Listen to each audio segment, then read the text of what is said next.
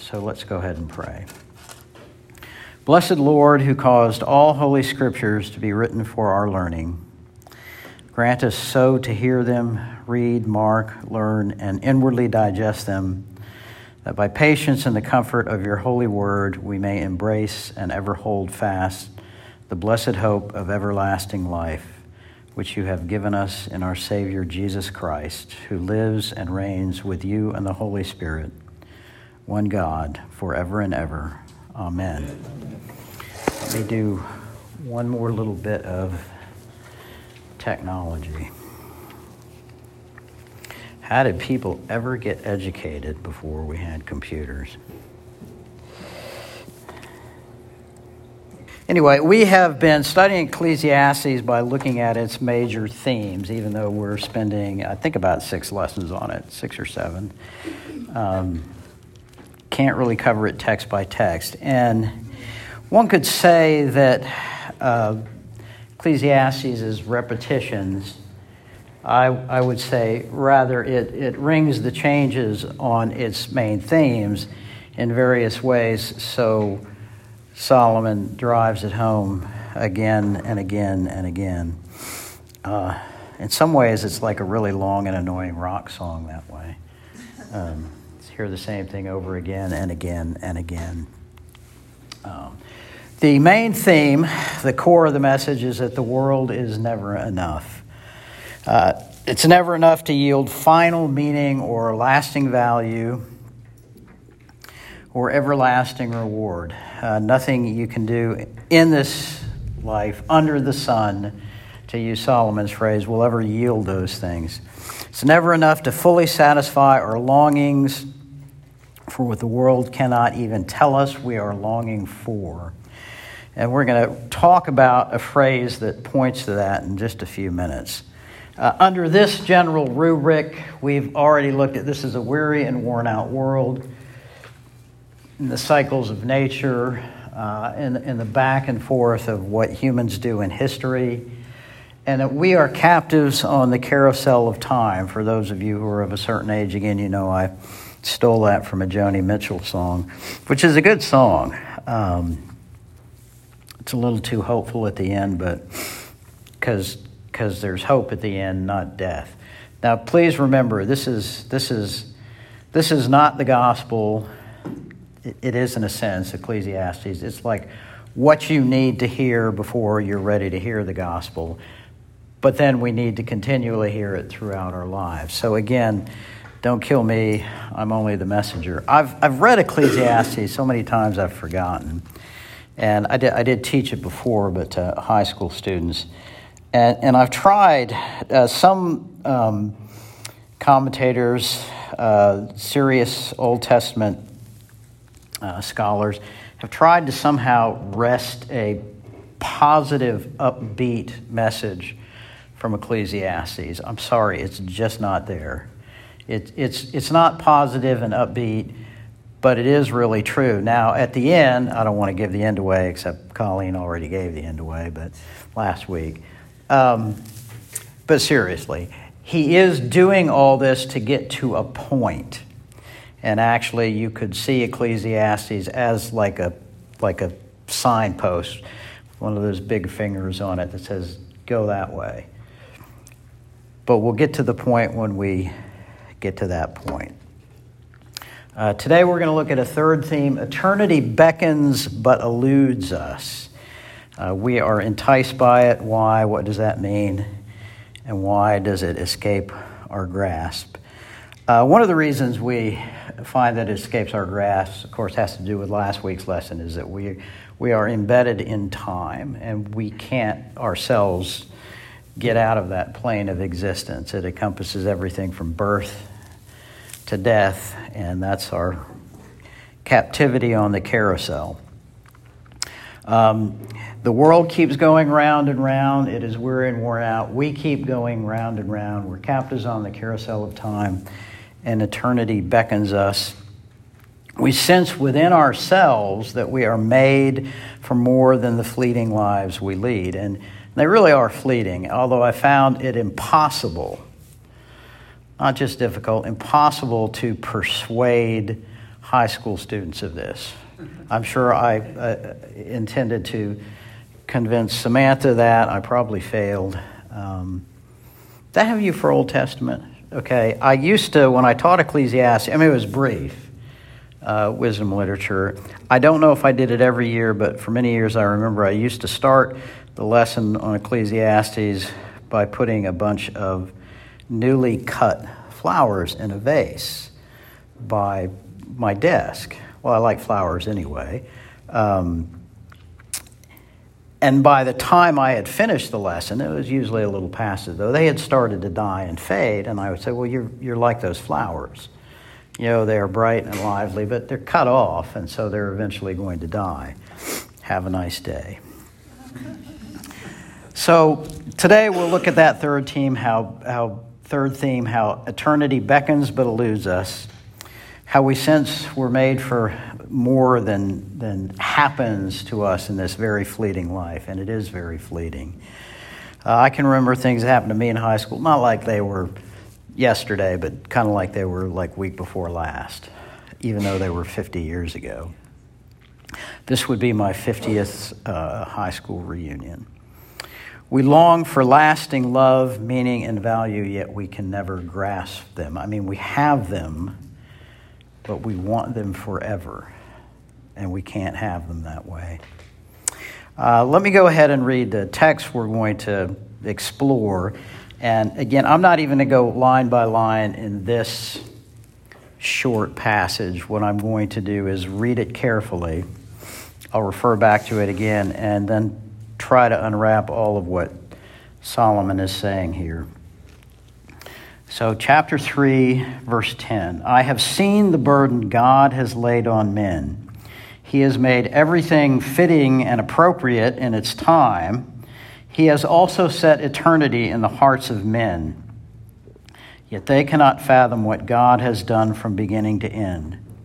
I know that there is nothing better for men than to be happy and to do good while they live. That everyone may eat and drink and find satisfaction in all his toil, this is the gift of God.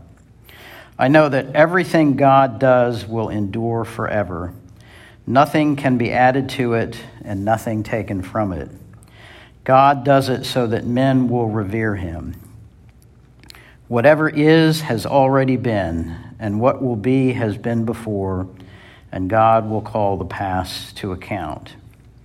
Now, if you were following along, if had a Bible on your phone or brought a hard copy, uh, most translations translate verse 11, He has made everything beautiful in its time. And it can be translated that. But in this context, it really means fitting and appropriate. It means that, that this, is, this is good the way that it is. So, this is how God has set everything. Even though it goes back and forth and wearies us out, this is the way these things are supposed to be, and there are reasons for that, which we'll get to at the end. So, we're going to look at these three aspects of eternity in the hearts of men time and eternity, God and eternity, and Solomon's focus in this passage, man and eternity. Now, he, he isn't writing, Solomon isn't writing a theological treatise, so I'm going to describe only very briefly some of the more abstract details of these very complicated relationships, just to help us to get a grasp on what Solomon is trying to tell us. And, and just so you know, if you find some of this difficult, uh, philosophers and scientists have still not figured out, you know, what time is and what time and eternity, how they relate to each other, and infinity either. Um, even defining time is a perplexity. So we'll look at time and eternity. Uh, St. Augustine wrote in his book Confessions, he, he wrote a lengthy book recounting his conversion experience in his early life and his later life, but within that, he unwraps a lot of theological and philosophical themes. So he wrote this in his book What then is time? We all think you know what it is, right? Provided that no one asks me, I know. Augustine said, If I want to explain it to an inquirer, I do not know. Seriously, try explaining time to somebody sometime.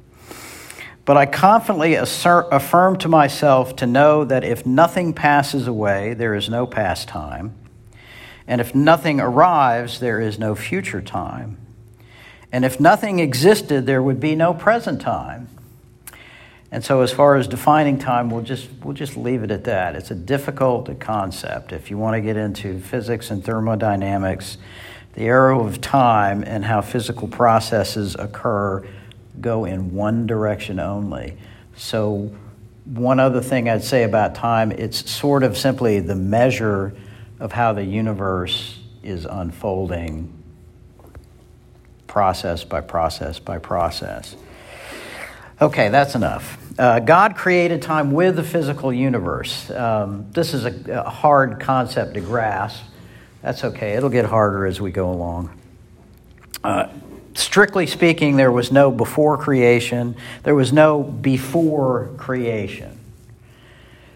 Now, I might say before creation, like what was God doing before creation, but there wasn't any time, so you can't say before. Time came into existence with the universe. There was no time apart from creation. And that's all I'll say about that.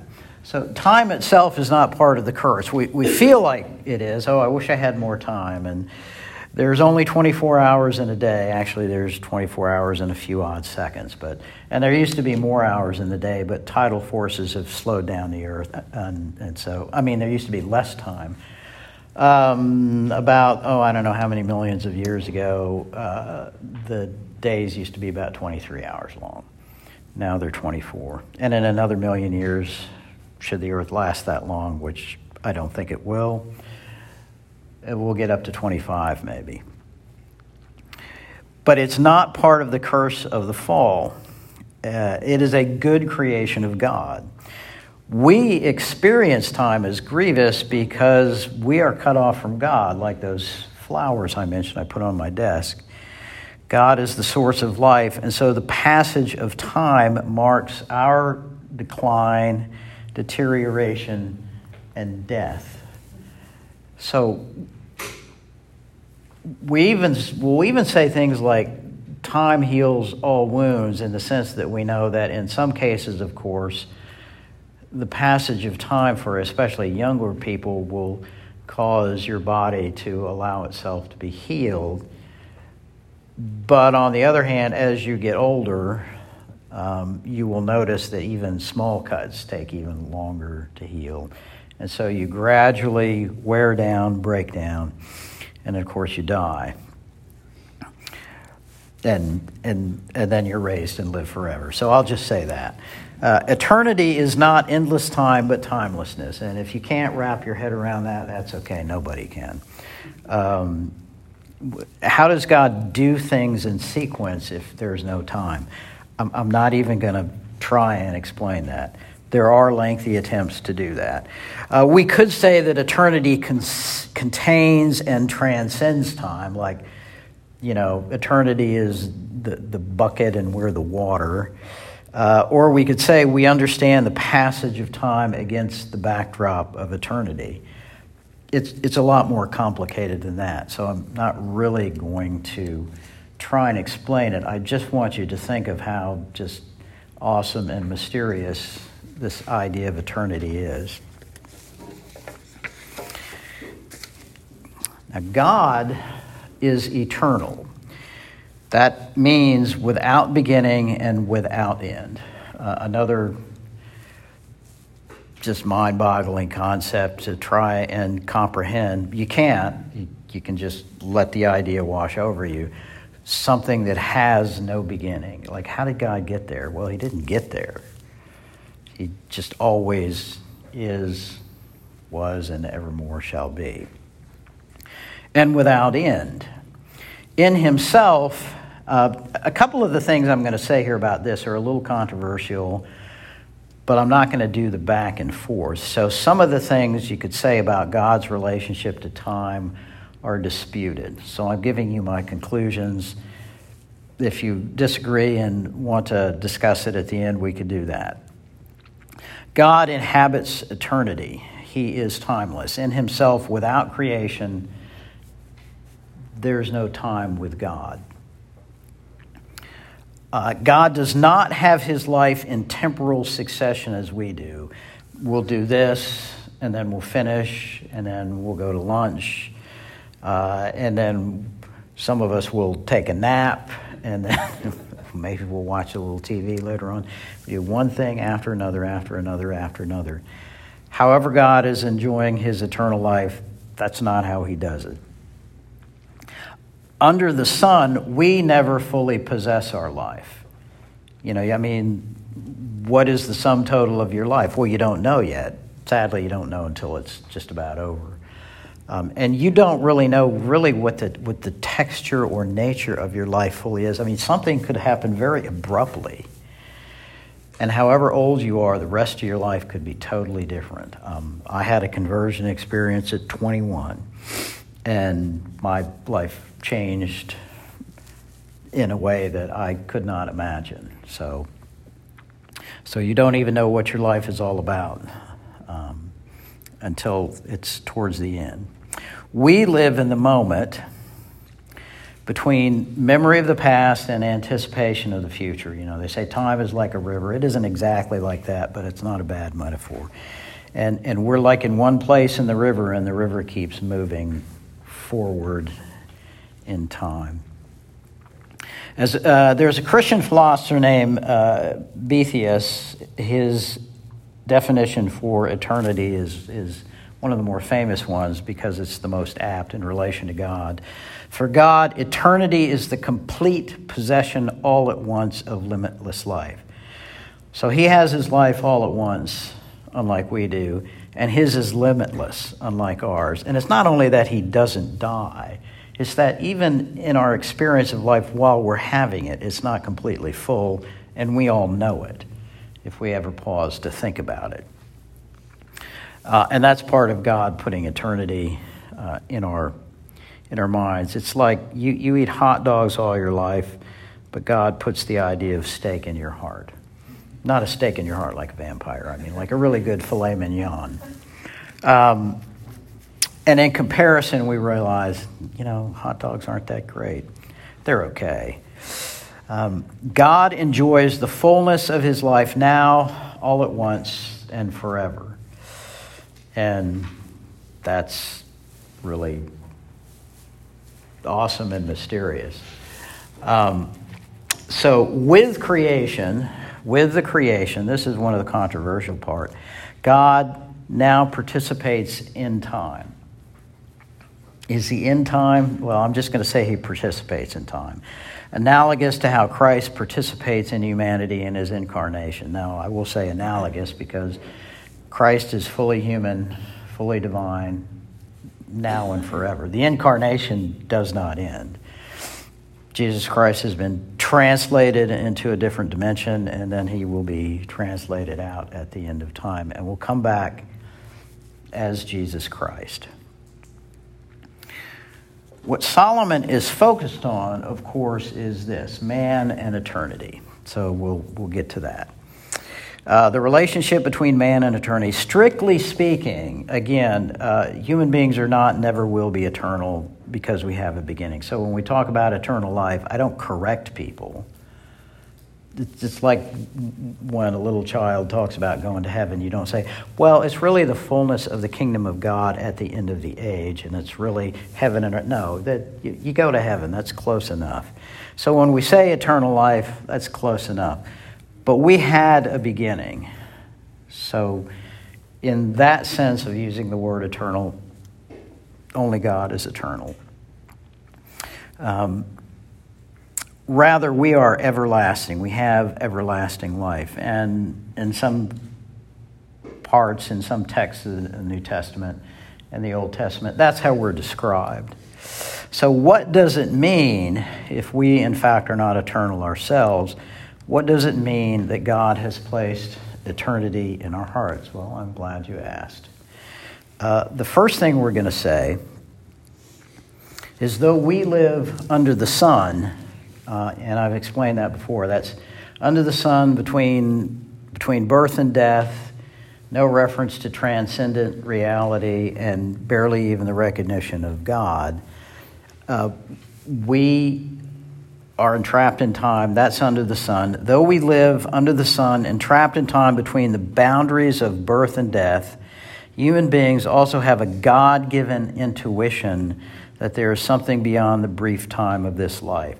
And there's a slight typo. I think I just have intuition there and I don't want to imply uh, on the notes, I think it's just going to say intuition, that somehow this is something like the romanticists thought that is just innate to us. No, it's something given us by God very specifically.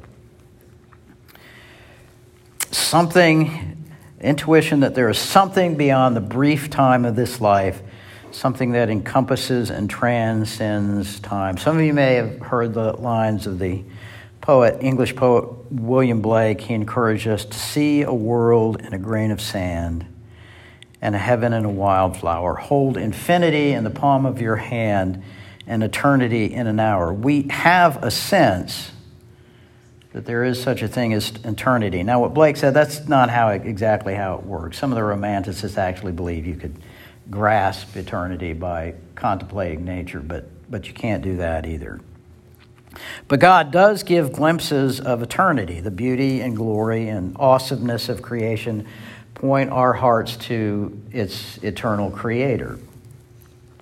Yet at the same time, we know that eternity does not belong to us. And even people who are really mystical the new agey stuff and like that, deep down they know, even if they deny it and cover it up, that we don't have eternity and we can't gain it we know there's a God. Um,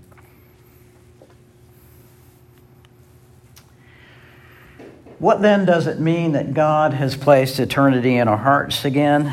We'll keep asking the question. Well, one of the things it means is that much, much of what we do in this life, in work, achievement, religion, and relationship, stems from our longing to grasp eternity. And it's a theme that uh, occasionally, although continually gets expressed in popular culture, especially in music and especially in rom- romance love songs that promise eternal love. But one particularly on the nose song was written for the 1988 Summer Olympics in Seoul. You may be familiar with this. It's one by, sung by Whitney Houston called uh, uh, One Moment in Time. And if everything's working,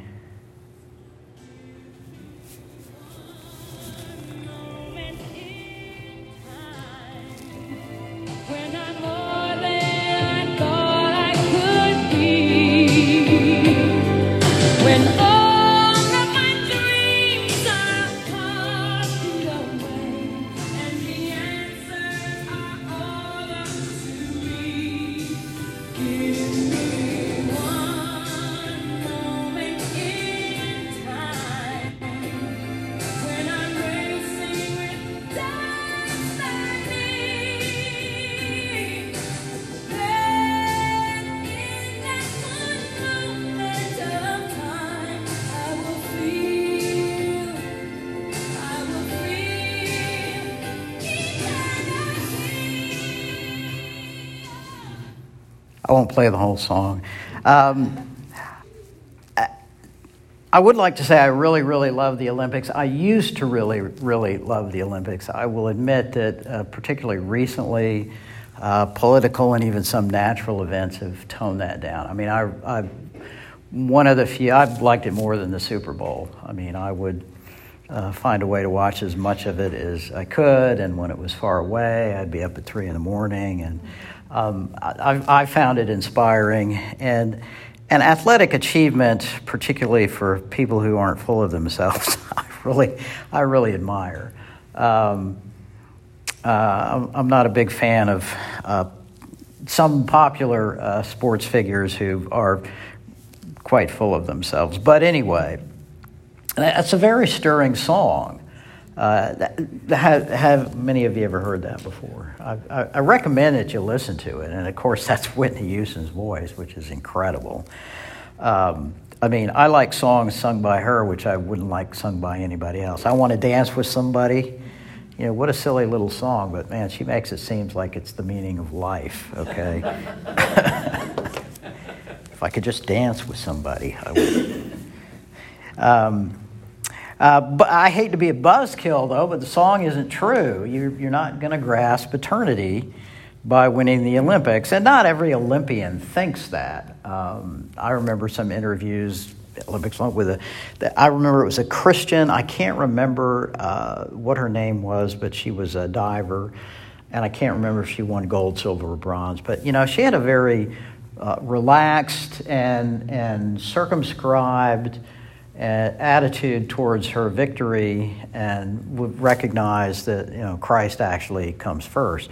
But she was still a really good diver, um, and so it, it's just not true though that you'll gain eternity, not in any literal or even strong metaphorical sense. Um, it will last and it will fade, um, and then people who are still set on trying to attain eternity, well, they'll go on and try and do it again. So I feel it's necessary to interject, since I'm being such a buzzkill, once again, that though no achievement, whether in athletics or entertainment or business or whatever, uh, what someone wants to do to try and achieve some form of greatness, nothing can give the final, full, and lasting meaning that we're seeking. Uh, but this does not mean we should never try to achieve anything or enjoy ourselves while we're trying. Um, I realize there's some, you know, masculinity, toxic or otherwise, in the you know space race between Jeff Bezos, Elon Musk, Richard Branson. Who else are these you know macho billionaires? But it's still pretty cool, isn't it? Um, uh, it doesn't mean we, we shouldn't enjoy ourselves while we're trying. I'll mention this again in a, in a couple of slides so we don't forget it.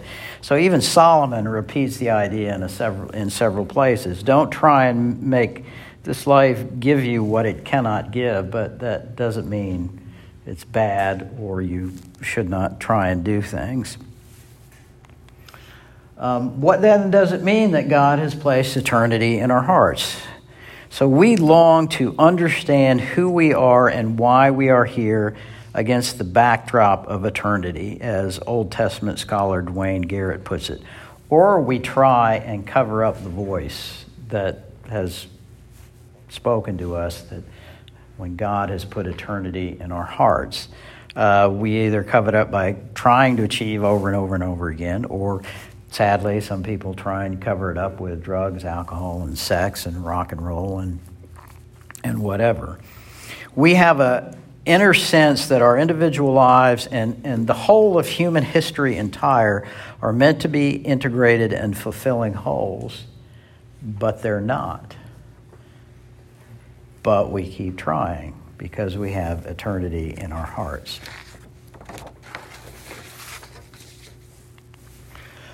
Bound by time and finitude, we are unable to comprehend the meaning of and purpose of the whole world or our place in it. That is the meaning of that phrase Solomon uses what God has done from beginning to end.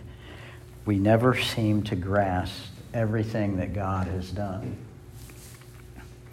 Uh, yet, as Solomon has said before, uh, and I'll say it again, if we do not ask from life what it cannot give, we can accept happiness, and enjoyment as the gift of God, which, which I do. And I think you should too.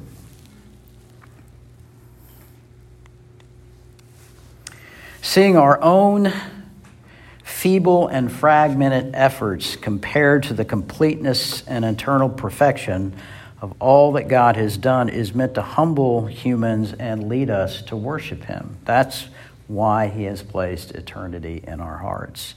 To be a sign, to be a prod, to remind us is we are not the be all and end all, and that the world is not enough. So I'll end with another quote from uh, St. Augustine.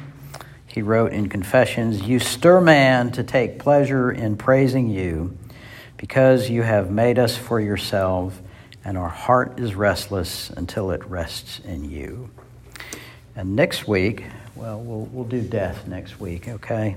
Okay, well, thank you for coming, and we'll continue next week with, with death, okay? That should be a happy time. Thank you for coming.